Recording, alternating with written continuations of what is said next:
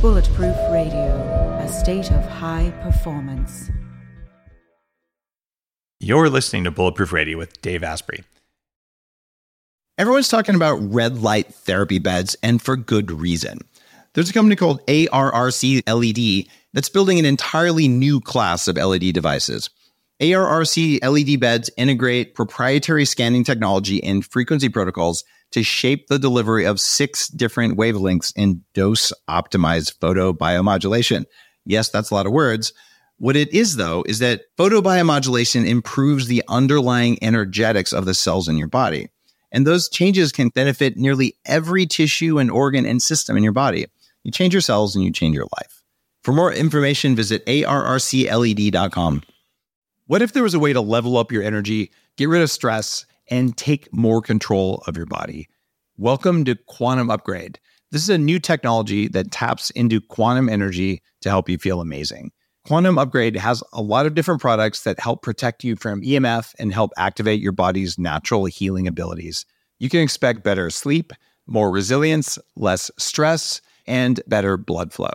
The cool thing about Quantum Upgrade is that the products are backed by a lot of heavy duty scientific studies, and there's a new measurable upgrade. You can now use Quantum Upgrade to increase your consciousness levels between 1400 and 2200 on the Hawkins map of consciousness.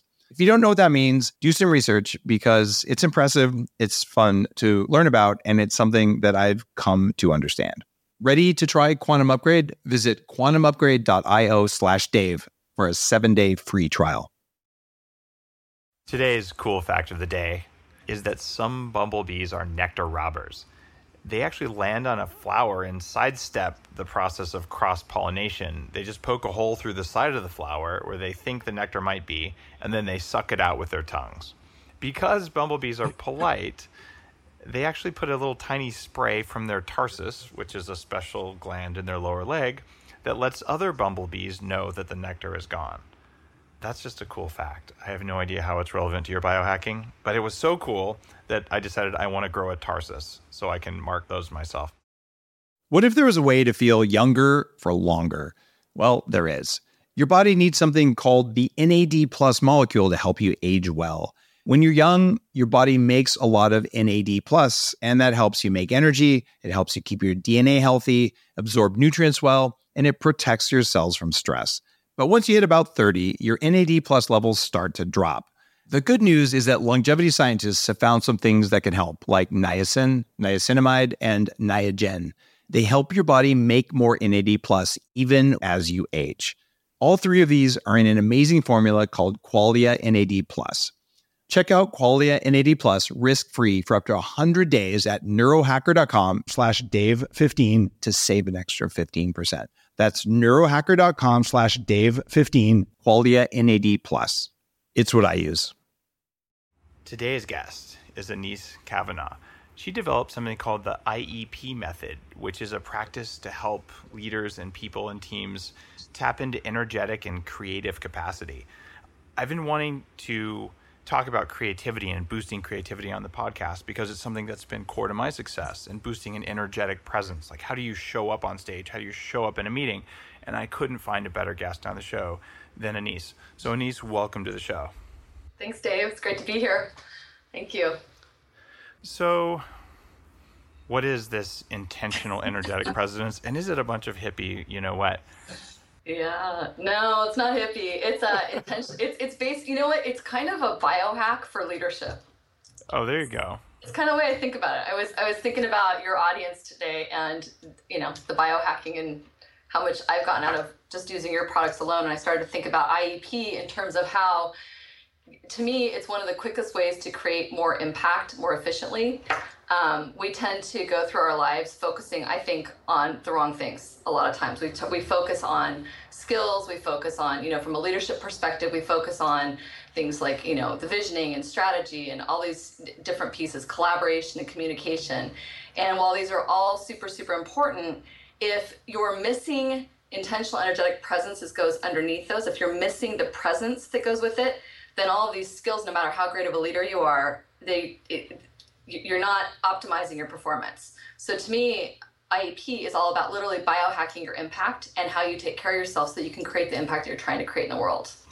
Now, the last interview I just did on the show was with a, a friend named Jan Irwin, who's mm-hmm. very rational and very. Well, if we can't all see it, it doesn't really exist. And, and here you are coming with an energetic presence. Like, do I have to? Do I have to have crystals to have an energetic presence? Like, like. I mean, I, I know that with the bulletproof audience, these are people who are, are trained thinkers, intelligent people. What is the energetic presence that you're you're training? Like, like help me understand that. Help our listeners. Yeah, great, absolutely. So if you take the three words and you take them apart, you've got intention, you have energetic, and you have presence. And to me, the most important words on, the, on those three is intention and presence. So the intention is literally about how intentional we are around the impact we're trying to create, how intentional we are around how we're showing up. You know, how intentional you and I are in this conversation around the impact that we want to create for your audience, right? So intention, putting that level of intention, you can't necessarily see it, but if you think about any meeting that you ever go into, any conversation that you have, how you take care of yourself, that requires a level of intention that for the people that I've seen be the most effective with this, they really work on cultivating that their their ability to create intention. So intention is the most important piece. The presence piece is literally how other people experience you.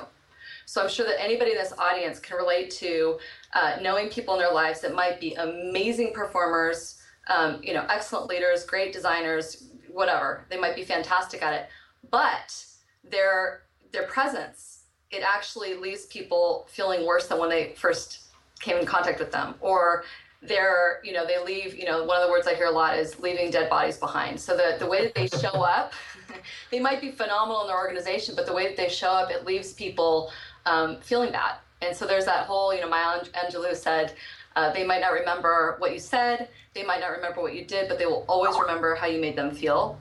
And to me, presence has has a huge impact on how you make other people feel. So if you look at intention and what you want to create, and you look at presence as how you're actually showing up to create that impact, then those two things, those to me get a little bit more tangible. So the first step is you're working with people on creating their intention. How, how do they want to show up?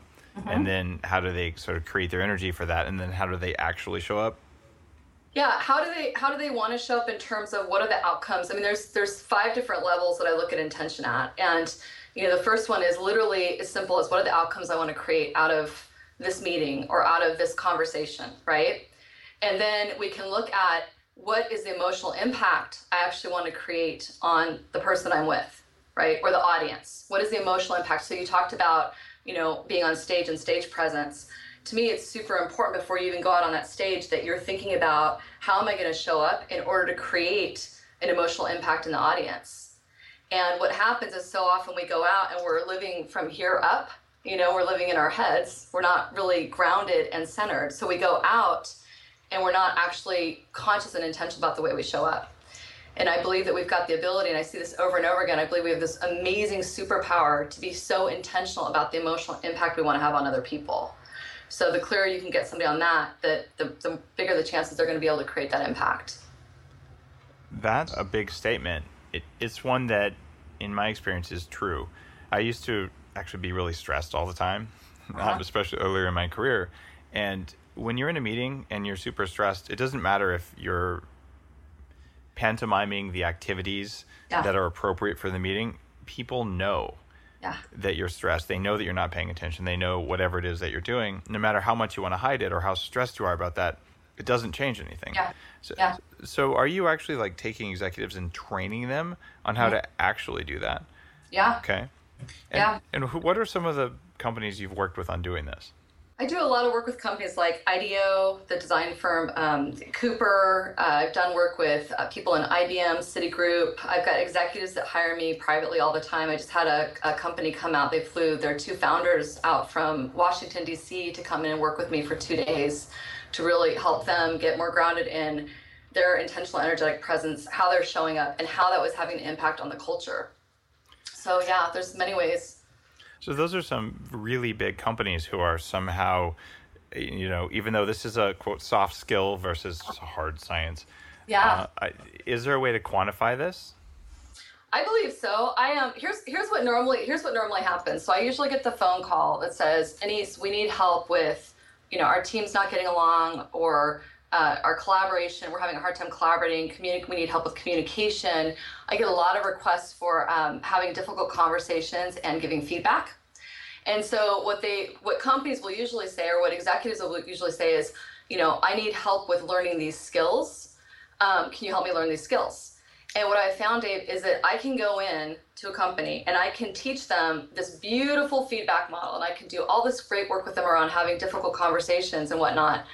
But if their intentional energetic presence, if their IEP is crappy underneath that, it doesn't matter how good that training is. It's it's it's like they're almost fake doing it. It's people can feel it. You know, people can yeah, feel yeah. when I if I say something to you and I my energy is off and I'm not being authentic and grounded, my intention for you is not great, you're going to feel that. So, from a leadership standpoint, it's going to be much more difficult for you to receive me and to actually learn from whatever I'm trying to work with you on. It makes great sense. Yeah. I'm getting a bit of an echo. Can you turn my volume down a bit on your end? Sure, absolutely. Make sure that that way when people are listening at home, can you still hear me all right? Yeah, I can still hear you great. Beautiful. That'll cut the echo. Is that better? Okay, great. Yeah. So, I, I noticed that when I started doing heart rate variability training uh, mm-hmm. oh, years ago, yeah. that it made a huge difference when I went on stage. Like people would pick up that I was calm, and and I remember I gave this talk about uh, cloud computing, mm. uh, which is you know the world's most exciting topic, clearly. And you know people are yawning. It's a typical business conference, you know, tan dockers and whatever. But afterwards, one of the people in the audience came up afterwards, and they said, thank you so much for your talk. And, and, I said, oh, you know, you're welcome. You know, are you interested in cloud computing? Can I get a lead? you know, the, the thing we do at trade shows. And she said, no, I just wanted to say thank you for being so nice. Which was really weird because I wasn't trying to do nice, but I'd done the HRV before I went on stage. Mm-hmm. And and I was projecting that, and I realized I was kind of intentionally projecting calmness while I talked about you know a boring topic and somehow she'd picked it up and was like i really enjoyed that. And i got unusually good feedback on that. And i always do heart rate variability before i go out on stage and before we did this show. Like it hmm. just takes a minute. Is that a technique you use? Or like what what's the secret juice for turning on presence and you know yeah. showing integrity when you actually have it when you actually have it or when you actually don't have it? When you, oh, I'm saying when you actually have it. I suppose when you don't have it, you might want to show integrity, but that hasn't been hasn't been a big focus on how to deceive people. But that's a whole nother call. I think that's I yeah. gotta think that one. Um, yeah, you got to call Monsanto for that skill. They have a big need for that. Oh, there you go. Okay, so uh, you know, actually, honestly, I don't do the heart rate variability. I really probably should learn more about it because it's. I'm, I'm curious now. You got me a little bit more curious about that. I for for me, what the way that we've been using or the way I've been doing it is, you know, I started doing this work with athletes years ago. And what I found, I mean, it's my career's evolved from working with athletes to going and working in corporate America to doing health and productivity to like it's just been this evolution.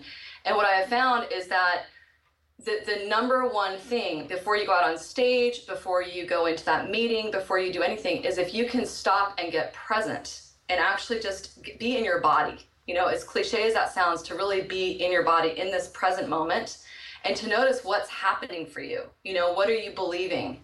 You know, before you go on that stage, what are you believing? What are the thoughts that you're having about the audience? You know, are they scary? Do you want to contribute to them?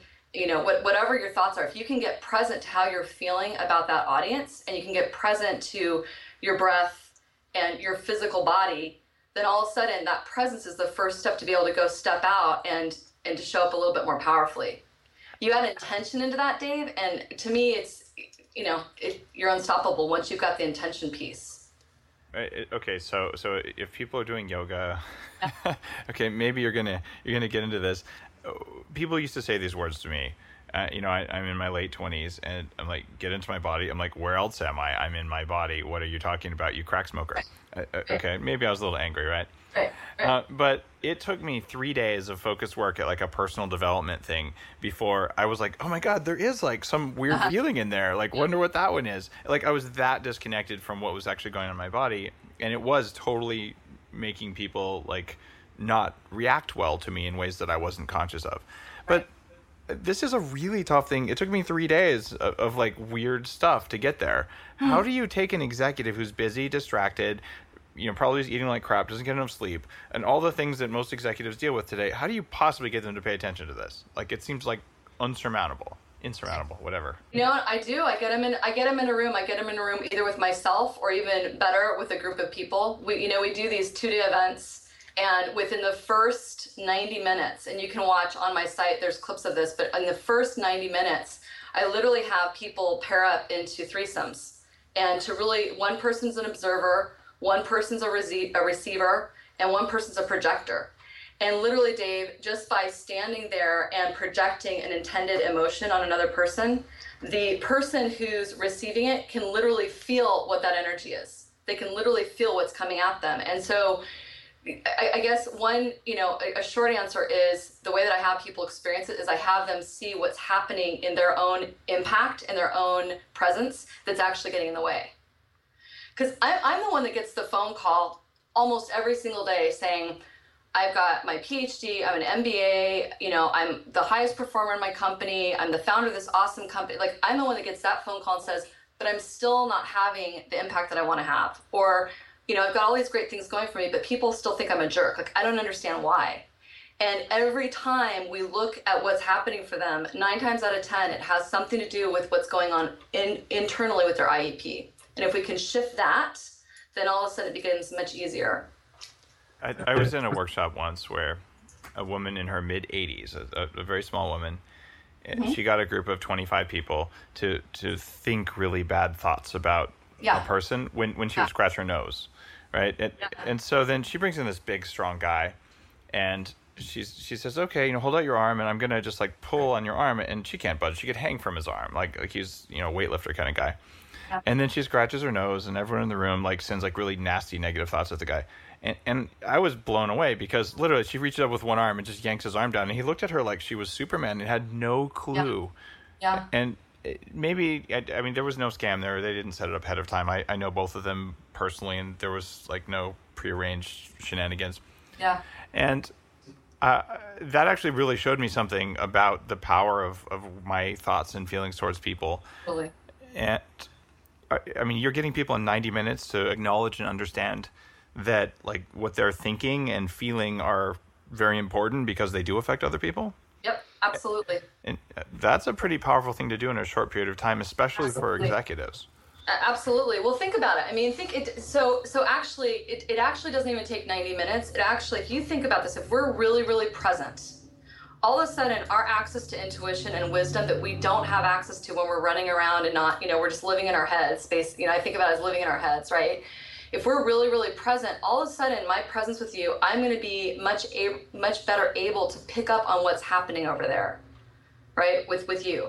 So the minute you get people into a space that is contained where they can actually start to notice how they're showing up you know literally everything down to uh, what i think of as the default face. You know the default face is that facial expression we make when we think nobody else is looking you know and, yeah. and, we, and we've all been in this room right? We've all been in that meeting all of us the, the guy's going like this and just you know, and, and maybe even some of your listeners, as they're listening to energy, they're like, oh my gosh, why is she talking about energy? They could go, Psh, whatever. Well, that has an impact, right? So that we we have the ability to have an intentional presence and to really pay attention to how we're showing up that either sets people up around us for a better experience or it you know takes away from their experience yeah people have asked me how the bulletproof executive has grown you know, yeah. the, the, blog and the podcast and all. The principles you talk about, you know, showing yeah. up with a positive intention, I I say it, but my actual intention is I want to help a lot of people. That's my core yeah. motivation. I I don't want to, you know, make a ton of money, although I, I would like to make a living for my family. That's important to me. Uh, but that's not my primary goal. Like, like I'm assuming that's going to happen. I sure hope. um, but if I if I helped a lot of people and I, I had you know to go back to Silicon Valley to get a job, okay, like I'm still gonna help a lot of people. Yeah. And so the, I know that that's my intent that I set consciously. Uh, there may be things. What, what else should I do to show up more energetically in, in what I'm doing? And do you have like like give right. me a little coaching session? Uh, what a yeah. great time to do it. so so actually, if you look and, and anybody that's listening to this can look on my site and it actually shows the full model. But what, what's your URL just so they can have it? URL. The best one to go to would be uh, iepmethod.com and they can also go through anesecavanaugh.com. But they, they can download literally a, a quick start module that has the core pieces of IEP. It actually has the the things to pay attention to, and it also has, I think, I think it's got like seven different things you can do immediately to start rebooting your presence. Um, so they're welcome to that. The uh, for you, so if you think about the model, the the, in the center of the model is this thing called the, what I think of as the essential you, which is basically what you just talked about. It's your purpose, your why. It's it's you, Dave, being fully who you are, grounded in who you are. You're just you're you, right? So there's you, and also having self awareness. You know, they've done a lot of stuff we're talking about. There have been studies done, you know, around Daniel Goleman's uh, emotional intelligence and self awareness and self management and the ability, like how important that is to leadership impact. This the essential you to me is where that self awareness lives Okay, so essentially you all about what you value, what you know about yourself, and you staying in your space. Then the next level of it goes up to what I think of as energetic presence. Not to freak everybody out, but it is energetic presence, and that's literally looking at how you take, you know, how you take great care of yourself, um, the environment you surround yourself in. So, you know, how you take great care of yourself. That actually is what attracted me to Bulletproof Executive in the first place because I, you know, got turned on to you guys about a year ago, and I was so excited because I just started sending people in my IEP courses to Bulletproof in terms of, you know, like you got to take better care of yourself. Like that is a, a, foundational piece. If you're working with me, if you're doing this work, you have to take amazing care of yourself. So, so thank you for that. Oh, you're you're so welcome. In in your experience, uh, what is the reason that you have to take good care of yourself? Like like what what do people get out of that? What, what yeah it, it, it, there's several things. One is, you know, the confidence is one of the obvious things. But more importantly to me is I notice when people are eating a lot of junk and they've got a lot of brain fog and they're eating gluten and they're eating all this crap and they're not taking care of themselves, they can't stay present. Yes. They, I mean that's it. Like yeah. they can't you can't stay present if you're if you're chalked up with a bunch of crap. So uh, that you know for me i was always saying i was sending people to paleo. And of course you know i'm not a nutritionist i'm not a doctor you have to do what's best for you. But at the same time i found that paleo and then bulletproof executive like those that that was the thing that if i could get people to start following you guys then it would take care of the nutritional component and then obviously a lot of other things. So that's that's what got me uh, that's what introduced me to you guys and why i got so excited to, to talk to you when you guys asked. So it was about having having the energy to be present basically eating yeah. right that that's been my experience. I, I don't know how to do what I do if I was eating gluten or oh. margarine or like soy and all that other stuff. Like it makes me weak. Oh, it's it's it's amazing. And I watch also, you know, here's the other thing is if you work if you look around the model, you've got, you know, so you've got essential you, you've got the energy and presence. Well, there's the physical well-being, you know, your, there's your physical energy, how you take care of yourself. So that's what we're talking about right now. Then there's there's your environmental. So how does your environment support you? And that that comes down to uh, you know, literally things like your pantry and your refrigerator. You know, if, if I come over to your house, Dave, and you're teaching all this bulletproof exact stuff, and I come in and I look in your closet and you've got like all these donuts, you're there's you're out of alignment somewhere. So there's my, there's my donut stash. Oh no. so busted. So um, and then and then the next piece of that of that model is literally about your mental and your emotional uh, energy and how you think. So you probably, I'm sure, completely see this when you're eating a lot of gluten and junky food that hurts your thinking. You know, like your confidence, your assumptions. You know, a big piece of IEP is the intentions and the assumptions people make. So if I assume that, for example, let's just say that I assume that this show was going to be really horrible to be on, and you're going to be a horrible host, and you guys, you know, just the audio was, the audience was just going to hate this and whatever. If I make that assumption, and I get on with you, that's going to have an impact on how I show up. So I might not be able to uh, totally control how people receive me or totally control how they respond to some of this content, but I can at least take really good care of myself and do the very best I can to share it and contribute as positively as possible. So you're getting results in a relatively short program, uh, you know, 90 minutes, and you do some ongoing leadership coaching and things like that. If someone's listening to this podcast, they're likely driving. Uh, most people listen to these on their commutes or when they're exercising. What's step one if if you know okay I've decided I want to be more intentional I want to have you know higher energy. Yeah. Where do you start? Okay, the first one is to decide that you actually want that. Okay, and and what are the what are the blockages to people deciding that? It seems obvious. Uh, well, it does. To, maybe to you and I, it seems obvious, right? But it, I, I find it's not. It's um, it, it is making. So here's a lot of people walk through their lives being uh, reacting to their life and, and blaming external circumstances for not having energy for being tired for having a busy life. Like whatever you name it. Think about all the things that people all of us i'll just say human beings tend to uh, put blame on for why our life isn't a certain way that we want it to be right? Mm-hmm. and to me that all boils down to a decision. So from an iep standpoint the first step is literally making the decision that you want your impact to be better. That's it like make the decision. And uh, you know reasons why people might not want to is in my experience people get a lot of mileage out of being able to blame everybody else that they're not showing up or getting the results that they want. Yeah. Because working for the results can be harder. Taking care of yourself giving up gluten. I'm sorry that's you know i i, I kind of am a fan of bread. Like it was painful to give up gluten but you know so it's a decision. It is fear a reason that people don't show up Definitely. I think so. I think that fear, I think a lot of times, and this is this falls into the environmental and relationship quadrant of the IEP model, is that the people that we surround ourselves with um, tend to be, you know, who we become. Like we, we, we start to model the behaviors of people around us. And a lot of times people are afraid to show up even bigger because if they show up even bigger, they might alienate their spouse, their team. You know, it's it, the tall poppy syndrome, right? Like the tallest poppies get cut down. So a lot of times that not deciding to show up bigger comes from a fear that's been produced for what for whatever reason they've got going on in other parts of the model. So okay. Yeah. So the first step is they decide they're going to do decide. it, and and let's say that they decide what rationally and emotionally that they're going to do it, so they they get past whatever fear they have of of success. Honestly, there's a lot of people who are just afraid of being successful because then they're responsible and then they yeah. might fail, and it's easier to just not succeed because then you don't have to be afraid of failing. It's weird, but yeah, no, totally. yeah. Uh, okay, yeah. so so we've gotten past that. That was step one. What's step two? So step two would be now to start having awareness around how how am I showing up, and am I showing up in a way that I really want to show up. So step two is just awareness, like really looking at you know, if, if my life is not the way that I want it to be, if I'm not getting the results that I want to get, if I'm being perceived as a jerk, but I think I'm amazing, what is it that I'm doing? What is what is it that I'm doing? How am I showing up that's creating that impact in my life? So that would be so second would be awareness. Okay. And I find that honestly about 60 70% of this work is around the the deciding and the awareness. If I can get people to decide and then be aware, then all of a sudden, you know, if they will start taking better care of themselves and they'll start being more aware of how they're literally showing up and how they're creating their circumstances. Because we create our lives. Like we create our circumstances. So if we can start if they start to be more intentional about that then all of a sudden it becomes more obvious to start shifting things.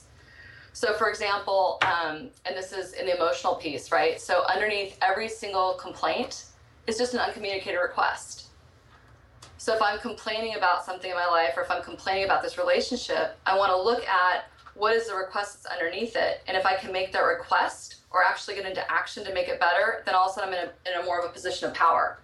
And that power builds itself up. And then my IEP, it's easier. Like it, it, what I find is it's contagious. The minute we start to make a little bit of a shift, then everything else starts to get easier. Okay, okay. talking about awareness is pretty yeah. easy to do, right? Okay, yeah. we're going to be more aware, but you know you don't walk around with a mirror and even if you had a mirror that's just how you're physically moving your body. And since you're talking and moving you probably aren't watching what you're doing with your body anyway. That's why you see people on stage rocking back and forth. Even like you know bill gates when he talks on tv you still see him rock back and forth. Yeah. and he, i'm sure someone's told him that before right? Yeah. he, he knows it but he doesn't know it at the time.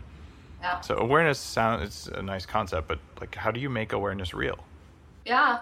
I for a long time i had uh, let's see, for a long time, I'm just thinking for myself, for a long time, I had this thing that I would do where I would throw little filler words in and I would pick mm-hmm. filler words, you know? So I, I experienced a lot of people have filler words. And do you have filler words? Do you mean like um? Like um, or like, or etc. cetera, et cetera, or nope. um, no. Okay. I don't, I don't believe I do. I've taken them out very consciously over the past, what, 15 years of public speaking. Yeah. But it was a, it was a process to do it.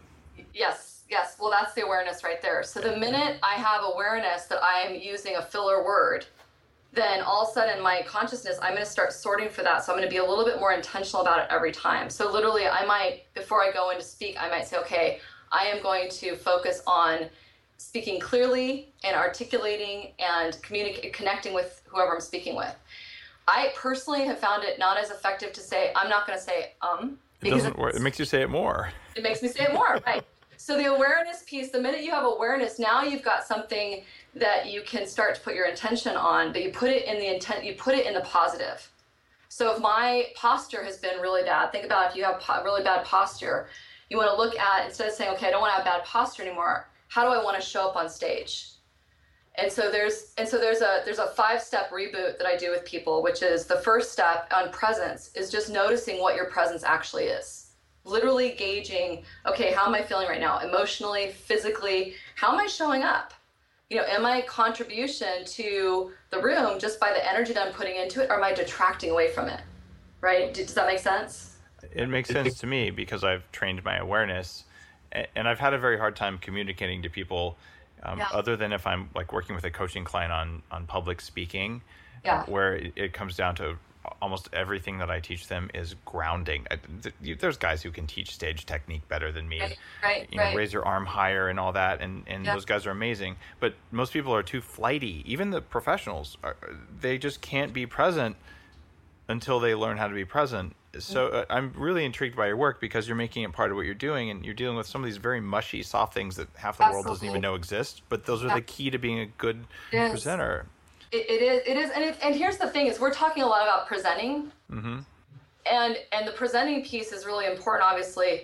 But I want to make sure it, this is about just your life. This is literally about how we show up from a present standpoint in the rest of our lives, and how we, you know, going into that simple feedback conversation or that conversation with your child you know, or with your spouse, literally thinking about getting really present about my intention for my child and how I'm showing up energetically with them before I go in and have that conversation.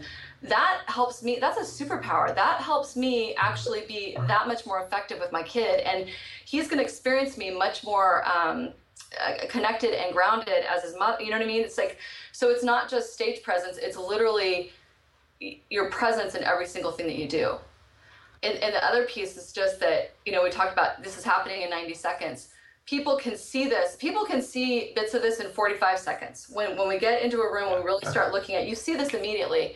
The i want to be really clear with everybody that this is a practice. This is not something that you learn and you're done with it. You literally you learn it you have awareness around it and then you make a commitment to keep making your iep a little bit stronger every day. So whether that's you know, working in the first and the second quadrant around the thoughts that you're thinking and how nice you're being to yourself, you know, or the food that you're eating, or if it's in the third and fourth quadrant, which is literally around how you show up in, you know, on the stage, in your relationships, or whatever. It's it's literally making it into a practice, like a yoga practice almost. It it is. Every sentence you speak is one of those. In fact, I realized when I was working on why do I say um and why do I do yeah. those other sounds that I very rarely do these days. It was because unconsciously some part of me was worried that I wouldn't get hurt or that I would lose the floor. So I felt I always had to be saying something or people would think I was dumb or something. When I got right down to it, I realized it's just fine, especially when you're on stage and you have the floor, yeah. to take a pregnant pause. And it made me a much better speaker. Yeah. But in order to do that, I had to have awareness a that I was saying um and uh and all the other things that I would do, and B, I had to understand that if I didn't do those things, I'd still be safe. And yeah. I'm the bulletproof executive. How could I not be safe, et cetera, et cetera? But right. this right. isn't rational. None of the stuff we're dealing with here is on the cognitive brain level. It's all energetic, like primal brain kind of stuff. Yeah, it is. It is. And and what's funny about that is is you taking those pauses actually makes you that much more powerful. You know, you're, you're, you're, what you're talking about is looking at the beliefs that you're holding underneath whatever's happening. You know what's the belief that has you saying um what's the belief that has you you know going really quick? So if you look at that and and and that you know if you think about i'm just thinking about going through the different components of where i have people work you know essentially you is just you being grounded in the first place just you right? The energetic the the other pieces the the food i mean that is going to make sense to everybody listening to this the food piece the environment that's one that really surprises people a lot because they don't realize how much their environment is actually impacting their life Yep. You know, and and their ability to be healthy and their ability to get good results. And I, one of the most common places I see this is with meetings. You know, this is a silly like here's a biohack for a meeting. You know, most people. I mean, I don't know how you, you guys probably do really quick meetings, but so many companies spend so much time in meetings, and they're 60 to 90 minutes long, and you know, whatever you you name the meeting. Uh, but what's happening is those people are going into those meetings and they're not intentional about what the meeting's about. They're not intentional about how they're showing up. And if you can start to get people more intentional about how they're showing up in a meeting and what they want to get out of it, you can cut a 90 minute meeting down to 30 minutes without a problem. You Yeah. know, so yeah, it's it's it's a practice. So it applies it applies everywhere. That that makes a lot of sense. Yeah. Now, there's something else in your work that a few guests on the podcast have talked about in the past, mm-hmm. and certainly something that I tend to bring up when people ask me my top three things, mm. and that is gratitude. Mm. How do you bring gratitude to bear in IEP, and especially with these Fortune 500 CEO types? Like, what's the role of gratitude here? It's I, to me, it's everything. It, it, it's one of my. It's one. Of, it's funny. I um. We had something happen last week with our team that was a bummer, and the one of my practices is to find the gift in everything. So no matter what, no matter what it is, to find the gift, because there is a gift. There is a gift in every single thing that happens, no matter how horrible it feels at the moment, right? Yeah. So if you can find that gift and then learn from it, you know, it's what's the gift? What do we want to learn for, from it? And now to express gratitude for that gift actually happening, you know, because that's going to some way. It's I always believe it's going to serve the work in some way. It's going to teach us something for the future, you know, whatever. So gratitude to me, from a company standpoint, if I can get you know, I always think of it as it starts with the individual, then it goes to the team, then it goes to the entire organization, right? And the culture that they're creating. And if I can get every individual to just start thinking about what they're grateful for, you know, whether it's toothpaste or great coffee or, you know, that they have a roof over their head, like any, we can find things to be grateful for no matter what. I've only met one person in my life who said that he had nothing to be grateful for.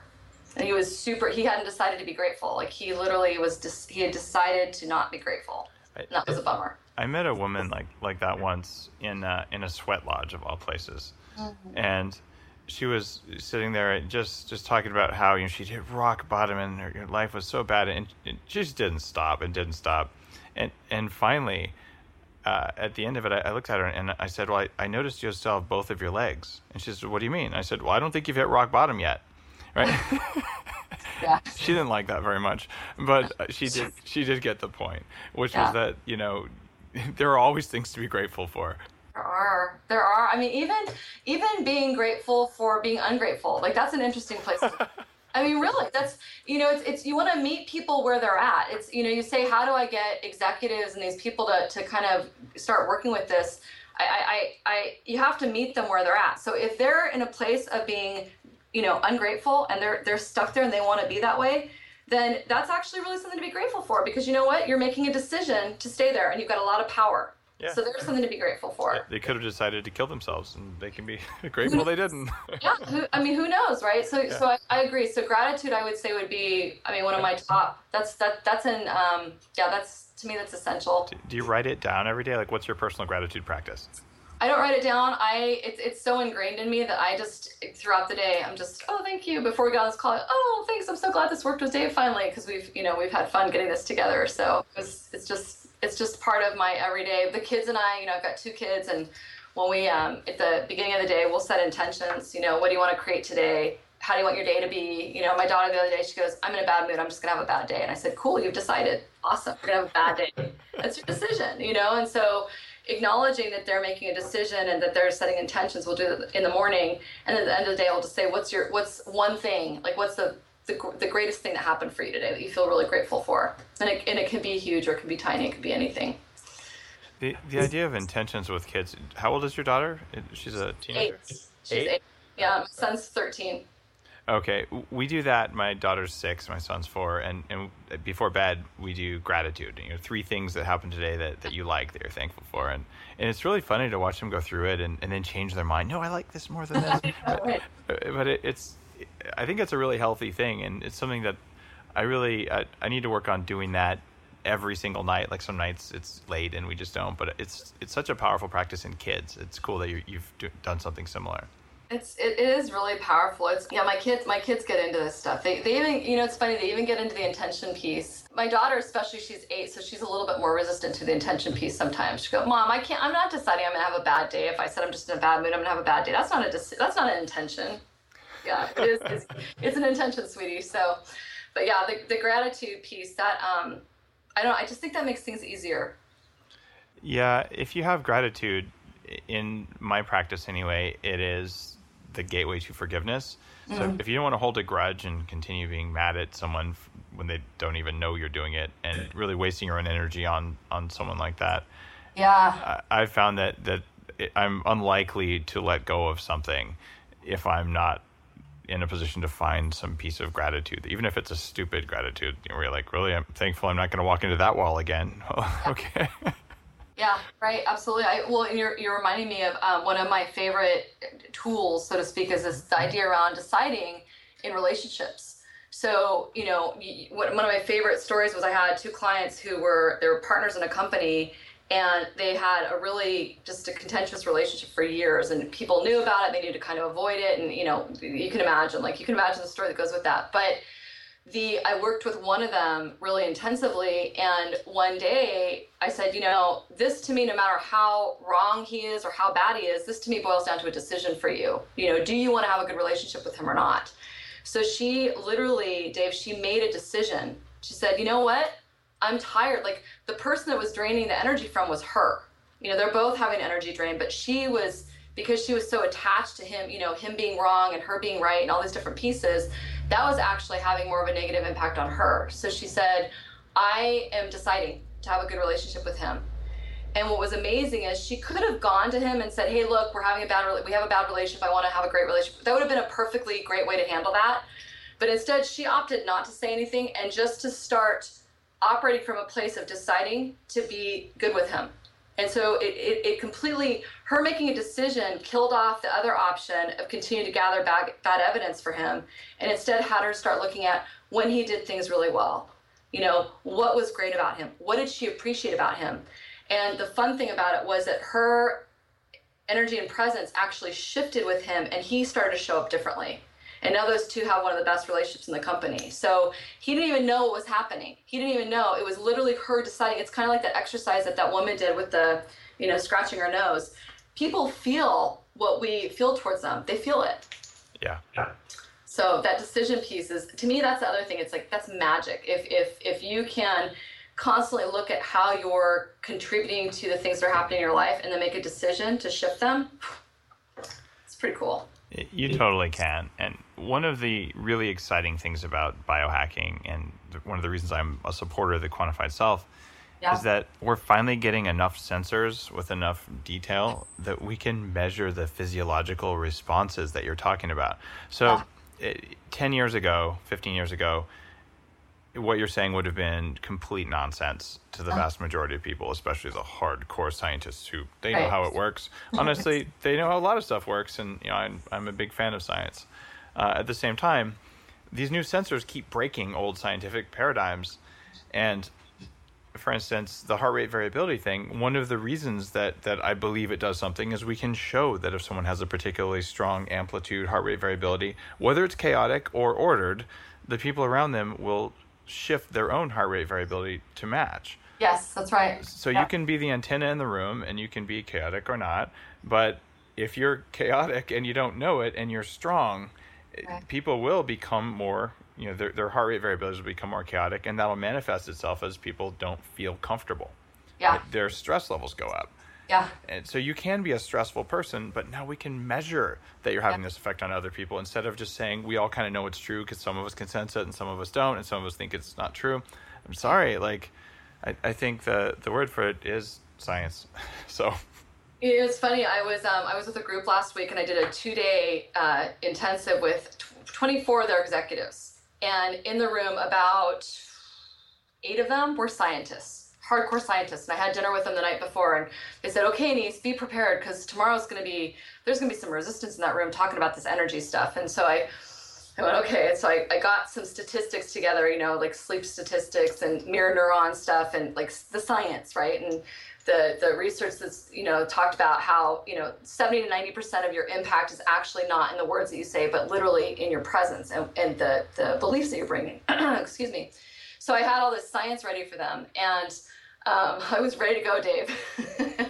and I got up there and I had them do one of the first exercises that we do in the first 20 minutes.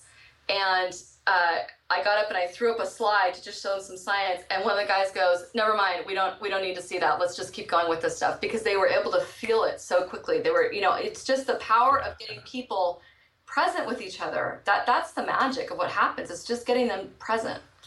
So that was that was it was it was interesting. I'll, I'll, I did not need any of my data to like back Cool. anything up. But If only we, if only we taught people in school how to be present, that would be amazing. Because then you could just bring it to a meeting, and then you could use your presence to determine whether or not you were, you know, there was a scam going on in the room, or whether the information was coming from the right place, and the whole intuition, creativity thing happens there. Yeah, yeah, for sure. I, I, I think, you know, I, I believe that our presence is actually our impact. That, you know, what, what if it was that simple that our presence is our impact and that our ability to use intention to decide what that's going to be? I mean, what if, what if it was as simple as that? You know? You know, and, and, and I guess, I guess one other piece I would just add is, you know, you talk about, um, oh, matching, you know, matching people. So for people out there listening to this who work on teams or that are in relationships, it's really easy unless you are really intentional about this it's really easy for the lowest vibration i'm going to use that word just for a minute it's really easy for the lowest vibration in the room to win you know so imagine you go into a group of eight people and you know six of them are actually in a pretty good state and there's two that are just bringing the room down Yeah. unless those six can really be intentional about holding their state it's going to be easy for the rest of them to pile on and then sink the energy of that room and so you think about that from a cultural standpoint, you know, you think about that from um, just a team standpoint, that, that, that's got some pretty interesting repercussions about it. It it does, and And those are quantifiable. Yeah, I, exactly. I, I was I was about to to try and express that in a similar way. This is measurable, and it's not mumbo jumbo like crystal harmonic kind of stuff. It's human interaction, and psychologists know this, and now physiologists are starting to measure it.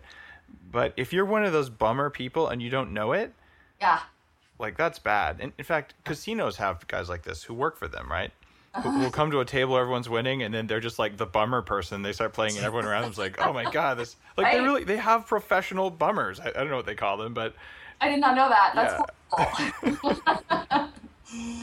yeah, it's yeah, it's true. And you know, and here's the other thing is except with the exception of the professional bummers, it's my experience that most people don't want to be that bummer person. No. I mean, some people get a ton of mileage out of it and it's, you know, the woe is me and they really like to be there and they're and they're they're they're there and they want to be there and but in my experience, most people don't want to be that person. And so it's literally shining a little bit of a light on it going, hey, look at this. Do you do you realize the impact that you're actually having? Do you realize how you're contributing to how hard your life is and how busy you are and how much people don't want to hang out with you? Like you're contributing to that.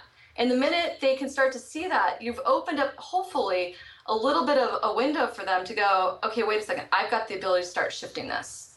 And that's and that's that's the window.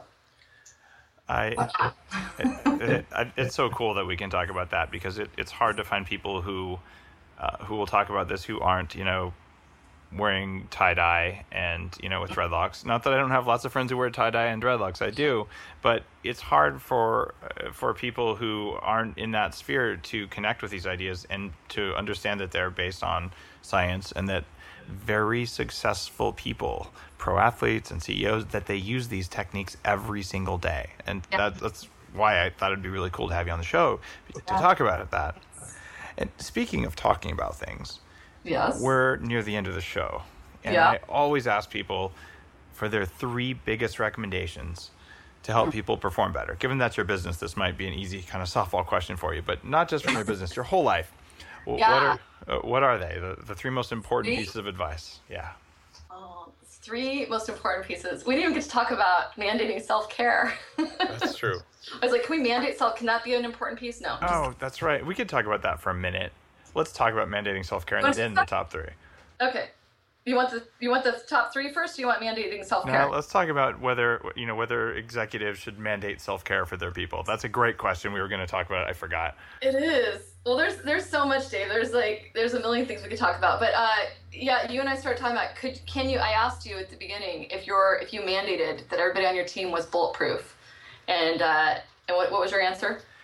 No, I I don't. It, yeah. it always drives me nuts when I take uh, all of the people, and we're still a really small company, but there's people who are you know mid twenties, you know, starting out in their career, uh, and I'm doing my best to help support their growth. But they're nervous, like, oh my goodness, what should I, what should I eat? Dave's gonna say, and honestly, I don't care what you eat. I, I, care how you perform, and if right. you can like dr- like eat you know chicken wings and wash them down with beer, and you can kick ass all day long and yeah. stay present and focused, you're number one, you're stronger than I am. number two, more power to you. Uh, right. But if those habits show up in how you interact with others or how you perform the things that you agreed to do, then we're going to have a conversation. And I'm not yeah. going to tell you don't eat chicken wings and drink beer. I'm going to tell you you're not performing well and what are the potential causes. Yeah. And that's my t- my my thoughts towards it. And I also give them brain octane oil. I, I give them bulletproof coffee. I give them the beans. Like here's some things to help you feel good and perform well, and you don't have to use them, but they're there for you. Yeah. Right? No, I, I think I think that's so great. I, I know I'm completely in agreement with you. I uh, I went through this thing for a while. I'm actually working on an article right now, and I don't know the exact title of it, but it's basically can you mandate self care in your organization, especially if you're covering, you know, their healthcare benefits and you know, for my for my people, I pay for their gym memberships, like different pieces, right? Mm-hmm. And uh, legally, you cannot mandate from an HR perspective, you can't mandate that somebody takes care of themselves. However, you can absolutely support them, and I think what I'm what I'm finding over and over again for myself and then for other people that I work with is that you know if you set practices in place like what you guys do with the bulletproof coffee and the brain octane and all that you can incentivize or i don't think you need to incent i don't i don't really believe in incentivizing self-care. That bothers me a lot. I don't incentivizing it just feels like um, I, I would want the people on my team to take care of themselves because they really want to perform great. Do you know what i mean? So yeah. support it. I think you can support it but i don't think you can mandate it. You can make it easy. Like another example we have a, a new product that's coming out in about three months, and it's other than bulletproof coffee, it's the biggest performance boost I've ever found, and it blows away so many things that that I've taken it as a supplement. When I tried it, and a couple other people in the company tried it, we all looked at each other and said, "We have to have this." So we did a special run, like pre-production run, in manufacturing, just for people in the company. So for hmm. the past couple months, I think everyone in the company has been running on this like as a daily supplement on top of what they normally mm-hmm. do, which is totally optional, not required. Yeah. Right. But yeah. they wanted to because everyone wants to feel good and have additional like cellular energy and things like that. And the other thing I do is when it's within reason, I bring some of the employees through 40 years of Zen, the, the training that I've done on myself. Yeah it's really expensive and I don't get it for free. I, I pay for it like everyone else. Uh, and I do that uh, because it's not mandated, it's offered and it's optional and there's no penalty for not going. But you know, what if you can upgrade someone's IQ by 12 points? And what if Absolutely. they get to do it? I'm pretty sure that they'll benefit and I'm pretty sure that you know the mission of, of the bulletproof executive will also be moved forward and so we'll help even more people it, it's a win but it's not mandated yeah, no, and I and I don't I don't think for you know especially for companies like yours and mine where our entire mission is around uh, you know performance optimization and people feeling amazing and having the impact they want to have. I think that the nature of who we're going to attract to work for us, they're yeah. already going to have an intrinsic motivation for self care. You know what I mean? So I think. It, it's kind of a funny conversation, you know, to say, can you mandate self care? And, and I know you can't, but I, I, I love I love what we're, what we're both saying here, and just that yeah you can support it and make it easy. I like your way of thinking about it, that making it easy. I think that's really nice. It's really nice. Well, thank you. Yeah. Now, speaking of making it easy, yes. you, okay. had, you had extra time for your top three, so lay them on us. All right. So, okay, besides the obvious ones, like take really good care of yourself and, and that, those are those are just given, right? Okay. I can have those. You can have those. Okay, I can have those as a given. All right. I, I would go back to uh, find the gift in everything no matter how horrible it feels like find the gift if you if i would say putting a mindset on of finding the gift and everything and then finding gratitude for that gift you know learning from it that would be my that would be one Um, another thing would be the power to really um, owning the power to intend and create impact. So the, the you know just knowing that in every moment I'm contributing to creating my reality. And so with that, I get to intend what I want to create. I think that's really powerful. And then I think another one would be um, being kind. I, it's it's so it's so soft, but it's it's true. It's I think you know being nice is free, and holding a positive intention for other people. There, that's what it is. Holding a, a positive intention for other people and knowing that we have the ability to literally make other people do better just by the way that we hold them. And so that goes with being kind. You know, that woman said to you, "Thanks for being kind on stage." It's it's free to be kind. So yeah, hold a positive intent, be kind, intend your impact. And, and, gratitude was the other gratitude, one. Yeah. And, and, and like I try and squeeze them together. I'm, to, I'm cheating. I'm cheating on this show. you're you're biohacking. There's nothing wrong with cheating as long as you tell people what you did so they can learn from it and they can cheat too the next time and we can all save time. I, I put I put I put my uh, things to do in uh, uh, slashes. I, I, I add. I, I, would get I would get about nine more in there if I could. Nice. I love it. Yeah. Anese Cavanaugh, where can people find out more info about you? Give us your contact info. Sure. They can go to anesecavanaugh.com and they can also go to iepmethod.com if they want more specifically on IEP. Anese Cavanaugh is kind of our home site, which has got like a ton of stuff on it, and then IEP is specifically about the method. There's videos, there's pictures, there's uh, the toolkit they're welcome to.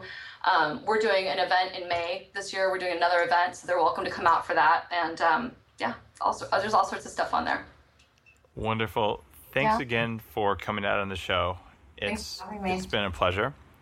For everyone listening, please do us the favor of heading over to iTunes and telling people that you like the show if this has been valuable for you. That helps other people find it. And thank you, and since we're talking about gratitude, for making us the number one ranked health podcast on iTunes, at least most of the time, because hey, it varies on a week by week basis. But still, I, I appreciate it. And finally, if you would please go to bulletproofdietbook.com and enter your email address, I would appreciate it because I can show that list to publishers. I'm working on the Bulletproof Diet book, and I can say, look, here's people who care about the book. And if you'll do that, I'll send you the first chapter as soon as it's done, and I'll send you the new, very nice Bulletproof Diet infographic for no cost. So, bulletproofdietbook.com and click. This is a really cool podcast on iTunes. Thank you all. See you soon. And Anese, thank you. Thanks, Dave. Thank you.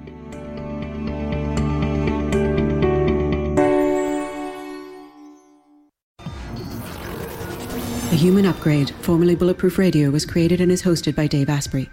The information contained in this podcast is provided for informational purposes only and is not intended for the purposes of diagnosing, treating, curing, or preventing any disease. Before using any products referenced on the podcast, consult with your healthcare provider, carefully read all labels, and heed all directions and cautions that accompany the products. Information found or received through the podcast should not be used in place of a consultation or advice from a healthcare provider. If you suspect you have a medical problem or should you have any healthcare questions, please promptly call or see your healthcare provider. This podcast, including Dave Asprey and the producers, disclaim responsibility for any possible adverse effects from the use of information contained herein. Opinions of guests are their own, and this podcast does not endorse or accept responsibility for statements made by guests. This podcast does not make any representations or warranties about guest qualifications or credibility. This podcast may contain paid endorsements and advertisements for products or services. Individuals on this podcast may have a direct or indirect financial interest in products or services referred to herein. This podcast is owned by Bulletproof Media.